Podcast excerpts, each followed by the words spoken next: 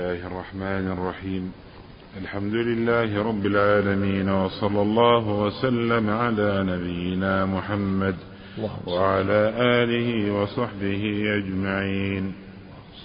قال الإمام مسلم رحمنا الله وإياه حدثني عبد الأعلى بن حماد قال حدثنا حماد بن سلمة عن إسحاق بن عبد الله بن أبي طلحة عن عبد الرحمن بن أبي عمرة عن أبي هريرة رضي الله عنه قال عن أبي هريرة رضي الله عنه عن النبي صلى الله عليه وسلم فيما يحكي عن ربه عز وجل قال أذنب عبد ذنبا فقال اللهم اغفر لي ذنبي فقال تبارك وتعالى أذنب عبدي ذنبا.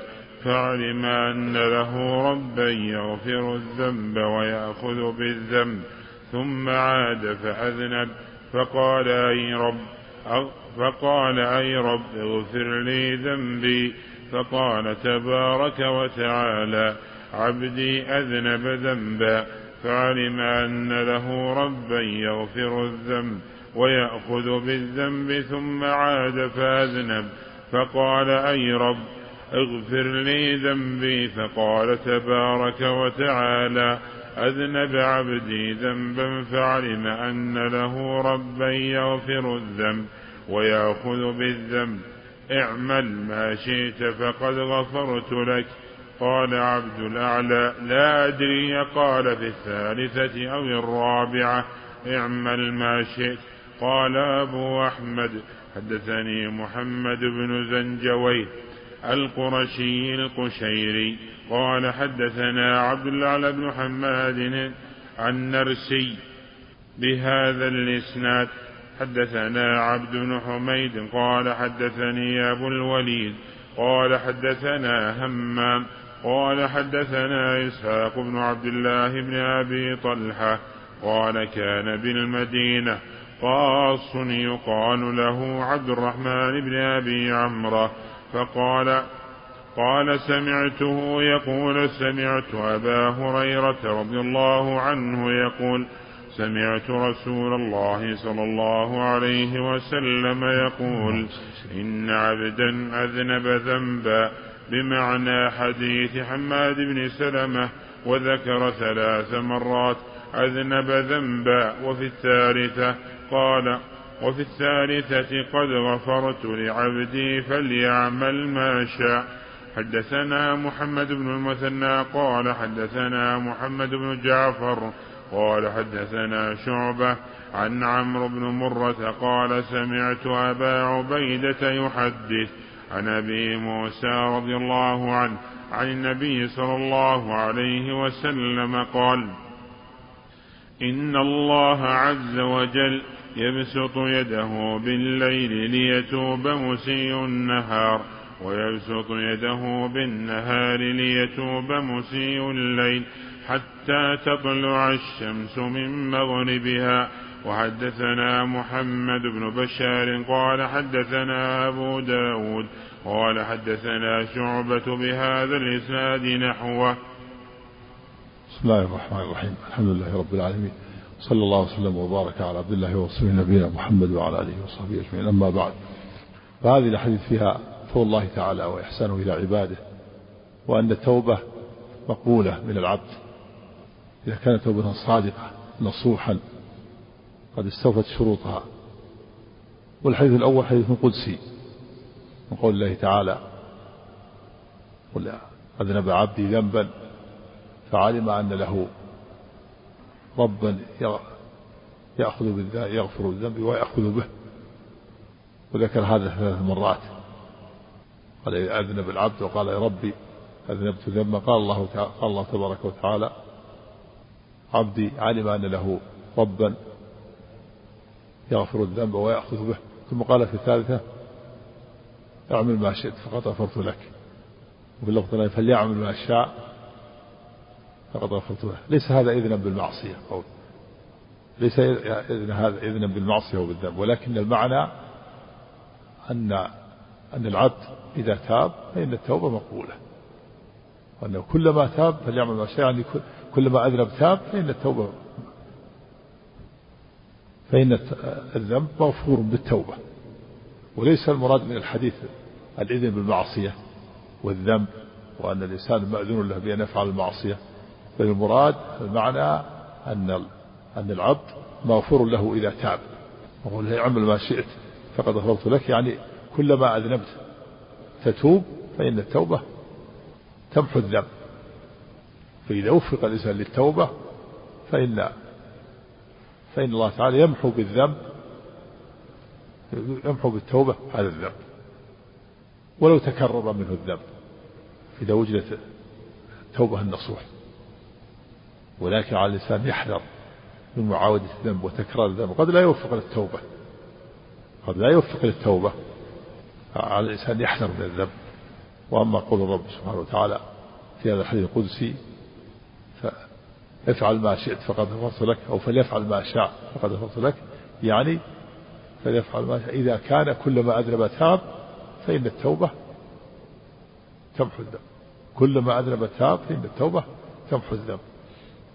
وأما قوله تعالى اعملوا ما شئتم قوله تعالى اعملوا ما شئتم إنه بما تعملون خبير. وقوله تعالى فمن شاء فليؤمن ومن شاء فليكفر. هذا الأمر للتهديد الأمر للتهديد اعملوا ما شئتم إنه يقول إنه بما تعملون بصير.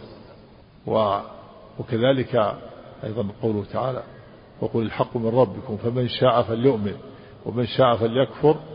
هذا الأمر للتهديد. ولذا قال بعد إنا أعتدنا للظالمين نارا أحاط بهم سرادقها وكذلك قوله تعالى في سورة فصلت اعملوا ما شئتم إنه بما تعملون بصير. هذا الأمر بالتهديد. وأما هذا الأمر في الحديث فليس معناها الإذن بالمعصية والذنب وإنما معناه أن الإنسان مغفور له إذا تاب. ولو تكرر الذنب تكون التوبة تمحو الذنب السابق والذنب الجديد يحتاج إلى توبة. لكن لا بد من استكمال شروط التوبة. وأن تكون التوبة خالصة لله لأنها عبادة تكون ويتخلى عن الذنب ويندم على ما مضى ويعزم عزما جازما على أن لا يعود إلى الذنب. وإذا كانت المعصية بينه وبين الناس فلا بد أن يتحلل من المظلمة. فإذا ولا بد أن يكون قبل قبل الموت قبل وصول الروح إلى الحكوم وقبل طلوع الشمس مغربها كما في الحديث حديث أبي هريرة الذي بعده. إن الله يبسط يده بالليل ليتوب مسلم النهار. ويبسط يده بالنهار ليتوب مسلم بالليل حتى تطلع الشمس من مغربها. في إثبات اليد لله عز وجل.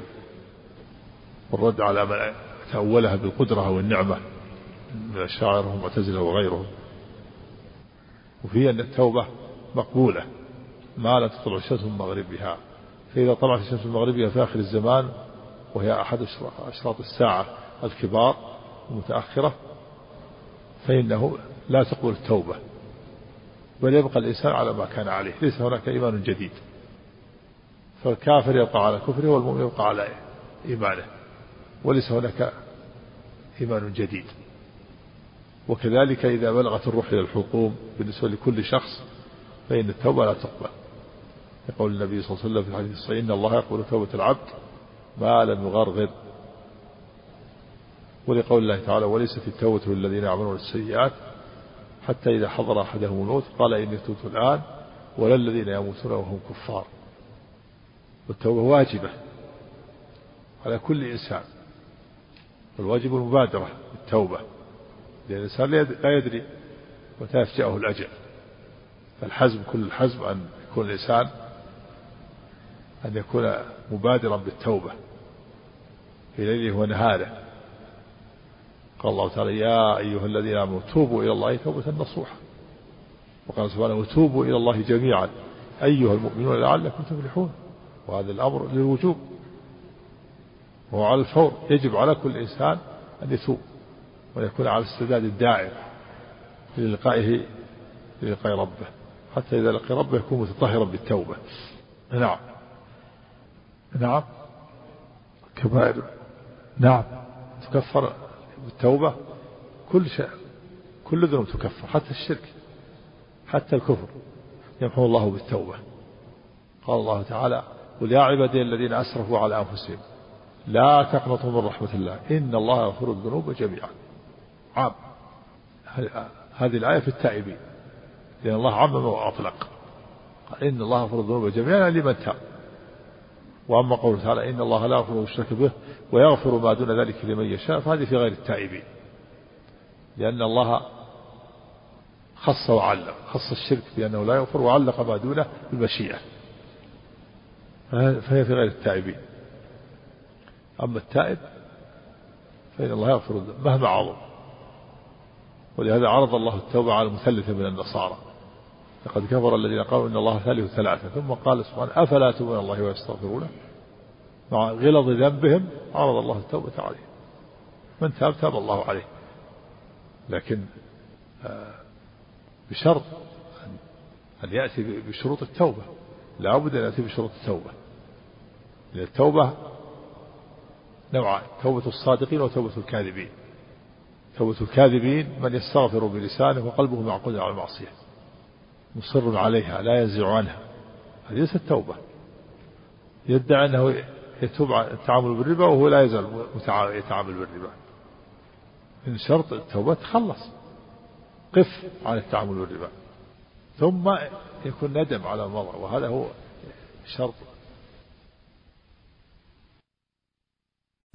أن يأتي بشروط التوبة. لا بد أن يأتي بشروط التوبة. التوبة نوعان توبة الصادقين وتوبة الكاذبين. توبة الكاذبين من يستغفر بلسانه وقلبه معقود على المعصية. مصر عليها لا ينزع عنها. هذه ليست توبة.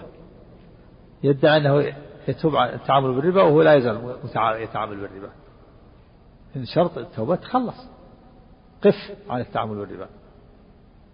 ثم يكون ندم على المضى وهذا هو شرط الشرط الرئيسي أن يوجد ندم على المضى أما إذا كان ما عنده ندم ما, ما حصلت التوبة.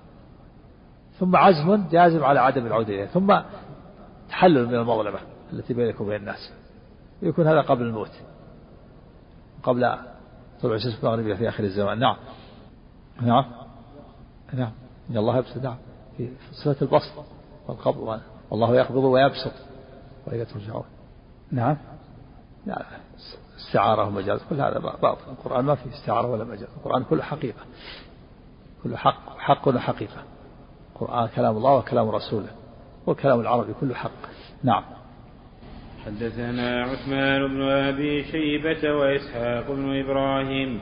فقال فقول المجاز وقول الاستعارة كل هذا باطل. استعارة على اليد. القرآن ليس فيه استعارة ولا مجاز بل هو كله حق وحقيقة. حق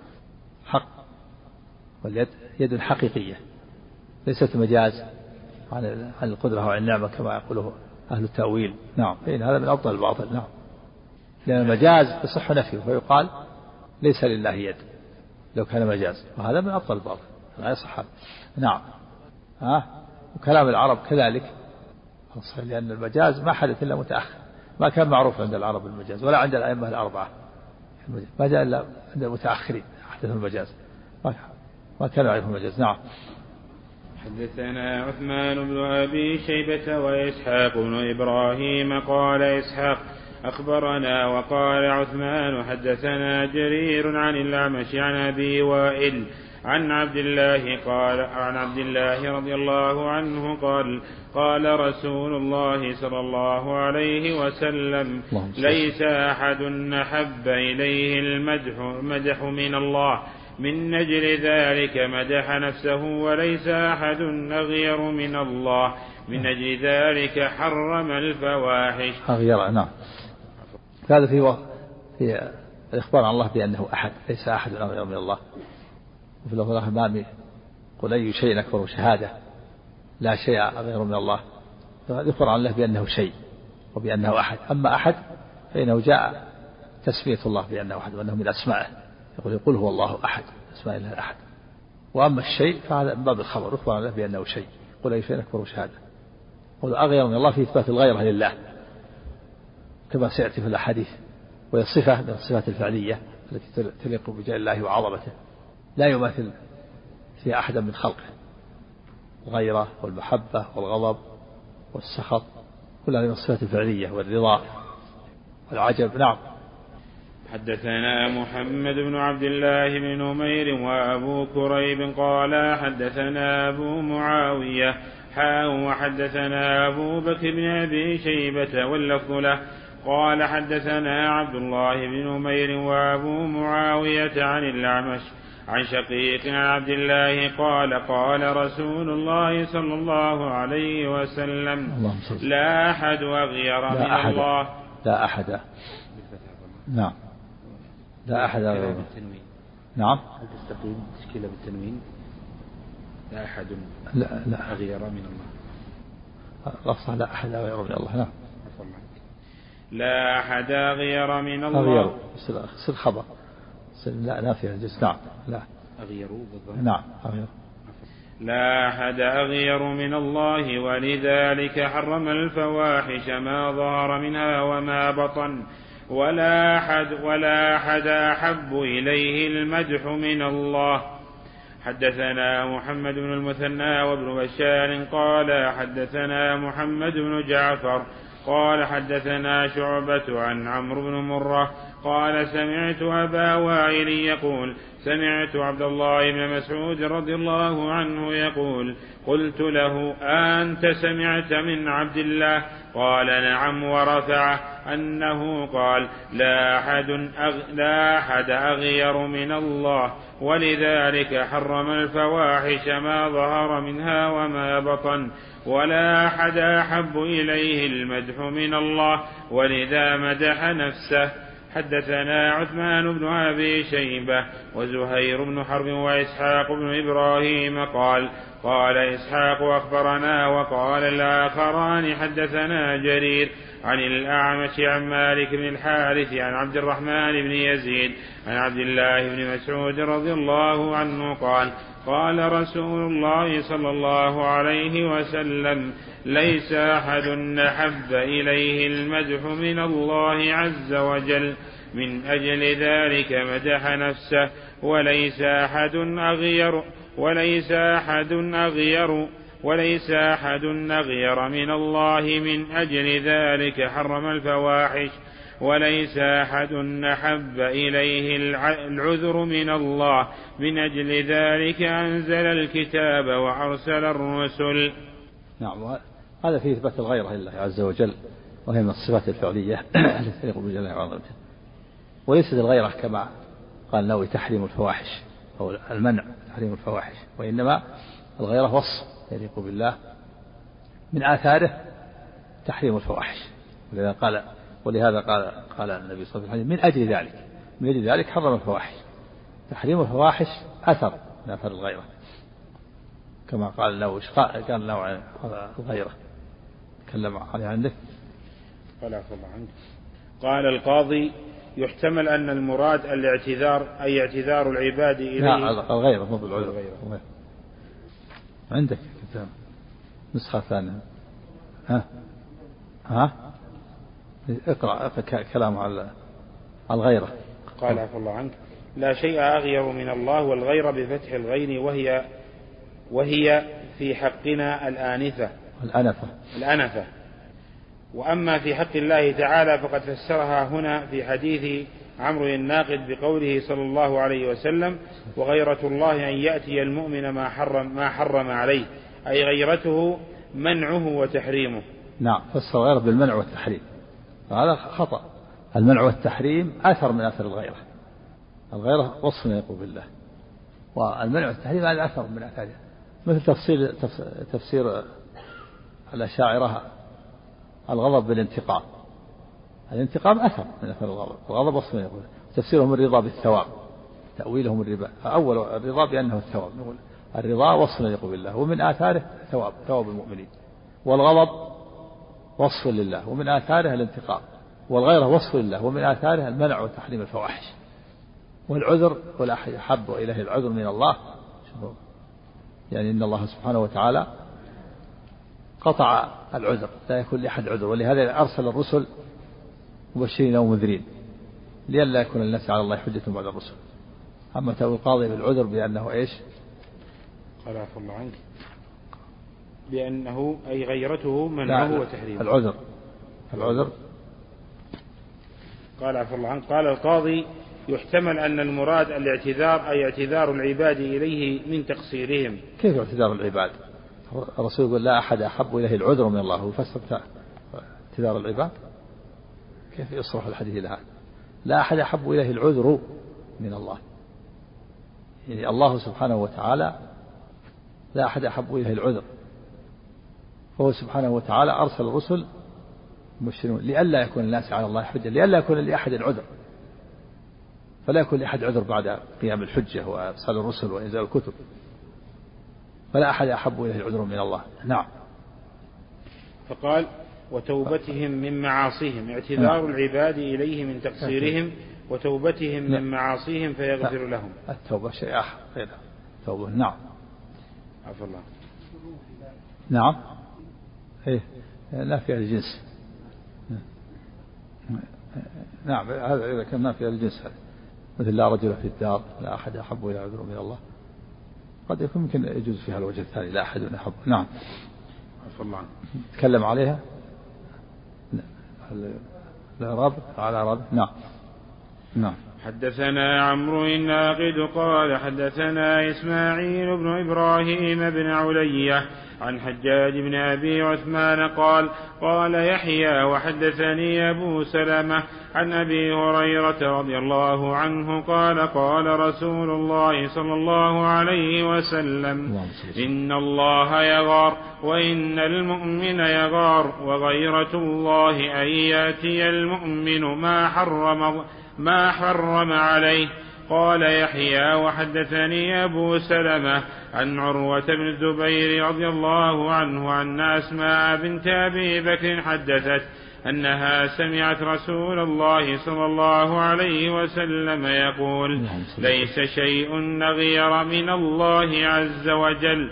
حدثنا محمد بن المثنى قال حدثنا أبو داود قال حدثنا أبان عن يز حدثنا أبان بن يزيد وحرب بن شداد عن يحيى بن أبي كثير عن أبي سلمة عن أبي هريرة رضي الله عنه عن النبي صلى الله عليه وسلم بمثل رواية حجاج حديث أبي هريرة خاصة.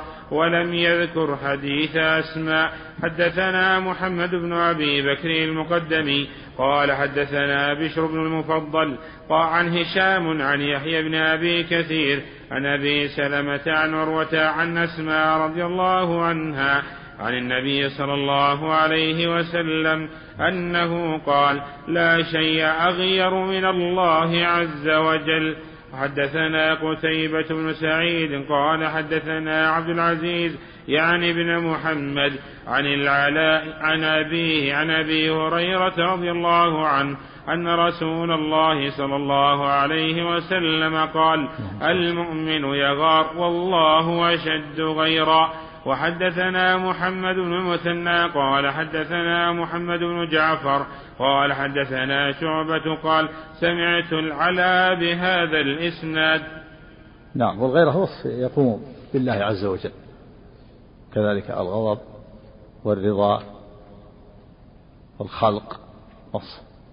فالخلق وصف يقوم بالله وهو غير المخلوق المنفصل وغيره وصف يقوم بالله. وهو غير تحريم الفواحش ومنعها تحريم الفواحش أثر من أثر الوصف قائم بالله عز وجل. نعم. نعم. لا الصفات الخبرية نعم التي أخبر الله بها. هم تقابل الصفات العقلية التي تدرك العقل. هم قسمون الصفات إلى صفات خبرية وصفات عقلية صفات دل عليها العقل. صفات خبرية خبرية لم يدل عليها العقل. لكن عقل شيخ الإسلام رحمه الله كل الصفات يدل عليها العقل. نعم. حدثنا قتيبة بن سعيد وأبو كامل وف... وأبو كامل فضيل بن حسين الجحدري كلاهما عن يزيد بن زريع واللفظ لأبي كامل قال حدثنا يزيد قال حدثنا التيمي عن أبي عثمان عن عبد الله بن مسعود رضي الله عنه أن رجلا نصاب من امرأة قبلة فأتى النبي صلى الله عليه وسلم فذكر ذلك له. قال فنزلت واقم الصلاة طرفي النهار وزلفا من الليل. إن الحسنات يذهبن السيئات. ذلك ذكرى للذاكرين. قال فقال الرجل ألي هذا ألي هذه؟ يا رسول الله قال لمن عمل بها من أمتي؟ نعم هذا القبلة من الصغائر. ولهذا كفرت بالصلاة. فالصغائر تكفر باجتناب الكبائر وبفعل الفرائض. كما قال النبي صلى الله عليه وسلم في الحديث الصحيح الذي رواه الإمام مسلم عن أبي هريرة رضي الله عنه الصلوات الخمس والجمعة إلى الجمعة ورمضان إلى رمضان مكفرة لما بينهن إذا اجتنبت الكبائر. هذا القبلة التي اصابت من امراه من الصغائر ولهذا كفرت بالصلاة وبالوضوء كما سيأتي. فإذا فعل هذه الفرائض أدى الفرائض وانتهى الكبائر كفر الله الصغائر. فلما أصاب هذا المرأة قبلة وصلى مع النبي صلى الله عليه وسلم قال إن الله قد غفر لك يعني هذه الصغيرة بهذه الحسنة العظيمة والصلاة. نعم. حدثنا محمد بن عبد الأعلى قال حدثنا المعتمر عن أبيه قال حدثنا أبو عثمان عن ابن مسعود رضي الله عنه أن رجلا أتى النبي صلى الله عليه وسلم فذكر أنه أصاب من امرأة إما قبلة أو أو مسا بيد أو مسا بيد أو شيئا كأنه يسأل عن كفارتها.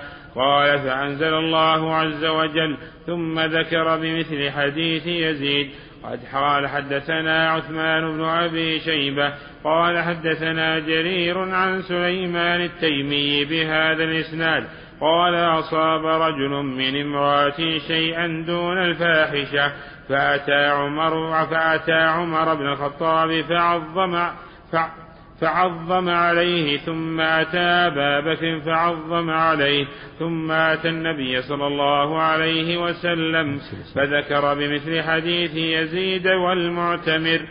حدثنا يحيى بن يحيى وقتيبة بن سعيد وأبو بكر بن أبي شيبة واللفظ ليحيى قال يحيى أخبرنا وقال الآخران حدثنا أبو الأحوص عن سماك عن إبراهيم عن علقمة والأسود عن عبد الله رضي الله عنه قال جاء رجل إلى النبي صلى الله عليه وسلم فقال يا رسول الله إني عالجت امرأة في أقصى المدينة وإني أصبت منها ما دون أن أمسها فأنا فأنا هذا. يعني ما دون الجماع يعني. نعم نعم وإني أصبت منها ما دون أن نمسها فأنا هذا فاقض فيما شئت. فقال فاقض في. عفى الله عنه قال وإني أصبت منها ما دون أن أمسها فأنا هذا فاقض في ما فاقض في ما شئت. فقال له عمر لقد سترك الله لو سترت نفسك. قال ول قال ولم يرد النبي صلى الله عليه وسلم شيئا فقام الرجل فانطلق فأتبعه النبي صلى الله عليه وسلم رجلا دعاه وتلا عليه هذه الآية وأقم الصلاة طرفي النهار وزلفا من الليل إن الحسنات يذهبن السيئات ذلك ذكرى للذاكرين. فقال رجل من القوم يا نبي الله هذا له خاصة. قال بل للناس كافة. يعني بالناس كافة أن الحسنات تذهب السيئات. الحسنات وهي الفرائض مع ترك الفرائض تذهب الصغائر وتقضي عليها وتمحوها الله بها. مثل ما حصل بهذا الرجل قبله ومثل الكلام الذي يكون بين الإنسان وبين أهله وبينه وبين جيرانه وبين أولاده. مثل ما جاء في حديث حذيفة. فتنة الرجل في أهله وماله وجاره تكفرها الصلاة والصيام والصدقة والحج. نعم. نعم. سكت عليه النبي صلى الله عليه وسلم. سيأتي أيضا أنه أنه أعرض عنه وأعرض عن كذلك أعرض عن ماعز. لما قال إني زنيت فأقم علي حد. وخرني سكت, سكت عليه المرات. يدل على أن الأفضل الإنسان أن يستتر بستر الله. ولا يأتي يقول يتوب فيما بينه وبين الله ولا يخبر بذلك أحدا ولا يأتي للحاكم يقول أقم عليه الحد. هذا هو الأفضل. الأفضل أن يتوب فيما بينه وبين الله. ومن تاب تاب الله عليه فالتوبة طهارة توبة صادقة. ولا يخبر أحد ولا يقول الحاكم أقم عليه الحد. لكن إذا أقيم عليه الحد فإن الحد طهارة كفارة.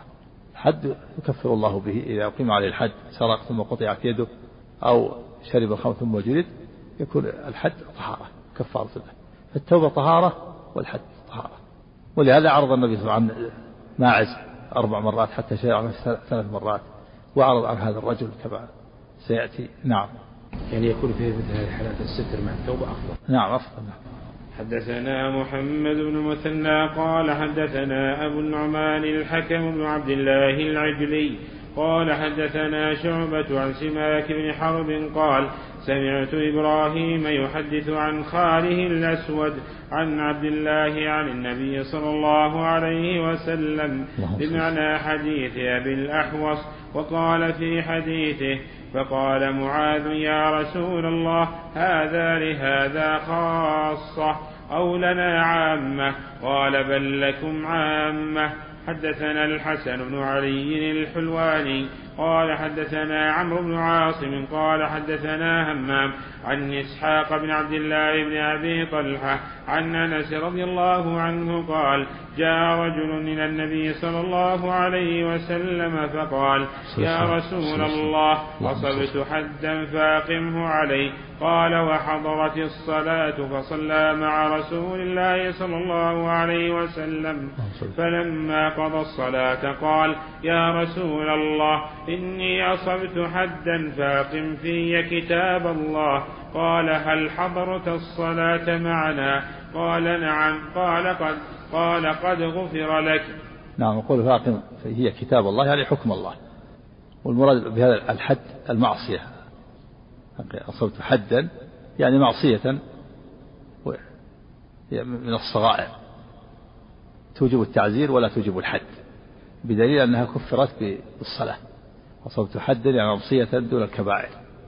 فلهذا كفرت بالصلاة. لأنها لو كانت من الكبائر احتاجت إلى توبة أو إقامة الحد. والحدود تطلق ويراد بها المعاصي. كقوله تعالى تلك حدود الله فلا تقربوها. وتطلق ويراد بها الفرائض والواجبات. كقوله تعالى في الآية تلك حدود الله فلا تعتدوها لا تتجاوزوها. ويطلق تطلق الحدود على مع على الكبائر التي توجب إقامة الحد عليه. كقول عبد الرحمن بن عوف لما استشار عمر الناس في الخمر لما تتابعوا قال أخف الحدود ثمانون. أخف يعني أخف العقوبات. تطلق على الحد يطلق على الفرائض وعلى المحرمات وعلى العقوبات. وهنا المراد بالحد أصبت حدا يعني معصية دون دون الكبائر توجب التعزير ولهذا كفرت بالصلاة. نعم. حدثنا نصر بن علي الجهضمي وزهير بن حرب واللفظ لزهير قال حدثنا عمر حدثنا عمر بن يونس قال حدثنا عكرمة بن عمار قال حدثنا شداد قال حدثنا أبو أمامة قال بينما رسول الله صلى الله عليه وسلم في المسجد ونحن قعود معه إذ جاء رجل فقال يا رسول الله إني أصبت حدا فأقمه علي فسكت عنه رسول الله صلى الله عليه وسلم ثم عاد فقال يا رسول الله إني أصبت حدا فأقمه علي فسكت عنه وأقيمت الصلاة فلما انصرف نبي الله صلى الله عليه وسلم قال أبو أمامة رضي الله عنه فاتبع الرجل رسول الله صلى الله عليه وسلم حين انصرف. واتبعت رسول الله صلى الله عليه وسلم. انظر ما يرد على الرجل. فلحق الرجل رسول الله صلى الله عليه وسلم فقال يا رسول الله إني أصبت حدا فأقمه علي قال أبو أمامة رضي الله عنه. فقال له رسول الله صلى الله عليه وسلم أرأيت حين خرجت من بيتك؟ أليس قد توضأت فأحسنت الوضوء. قال بلى يا رسول الله. قال ثم شهدت الصلاة معنا. فقال نعم يا رسول الله. قال فقال له رسول الله صلى الله عليه وسلم. فإن الله قد غفر لك حدك أو قال ذنبك. نعم الحد هو الذنب هنا. وهذا يدل على أنه صغيرة. ولهذا كفر بالوضوء وبالصلاة. صوت الحد يعني وصية دون الكبيرة. في دليل على أن الأفضل الإنسان أن يستتر بستر الله ولهذا فإن هذا الرجل جاء مرتين أخذت تحدث فسكت ثم قال المرة الثانية فسكت ثم صلى وأجاه في المرة الثالثة بعد الصلاة. فدل على أن الأفضل يستتر بستر الله ويتوب فيما بينه وبين الله ولا ولا يطلب إقامة الحد. نعم ولا يخبر أحد هذا هو الأفضل. لكن إذا طلب إقامة الحد ورفع أمره إلى الحاكم وقم عليه الحد فالحد طهارة كفارة نعم. لا لا لا الحديث يفسر بعضه بعضا. الحديث الأول ذكر أنها أنها قبلة هي هو الحديث واحد. ليست ليست كبيرة هي قبلة هي. نعم. ها؟ إنه إيش؟ شو يقول إيش؟ وقيل إيش؟ إيه؟ ولكن الحسنة التي جاء بها من الاعتراض طوعا بخشية الله وحده ورد السيئة التي عملها. فأسقط عنه الحد لأن حكمة الحدود الوضع عن العون وصنيعه دل على ابتداعه لا لا. هذا ليس صحيح. هذا غلط. الحدود إذا وصلت للحاكم ما ما يسمح عنه ولهذا في قصة صفان لما سرق رداءه ثم رفع به إلى النبي صلى الله عليه وسلم قال يصل العفوة عنه. لا. قال هل كان ذلك قبل أن تأتيني؟ في الحديث الآخر إذا وصلت الحدود إلى الحاكم. معناه فلعن الله الشافع والمشفع فيه. ولما شفع زيد أسامة بن زيد المخزومية التي سرقت وهم قريش شأنها غضب عليه النبي صلى الله عليه وسلم. قال قال تشفع في حد من حدود الله؟ تشفع في حد من حدود الله؟ حتى قال استغفر فقام عليه الحد وقطع يدها. وقال انما هلك من كان قبلكم إنه كذا سرق فيهم الشريف تركوه والى سرق في موضع وقطعوه ويم الله لو أن فاطمة بن محمد سرقت لقطعت يدها هذا مو بصحيح. ثم الحديث أيضا الحديث له بروايات متعددة صريح في أنها صغيرة. قبله نعم.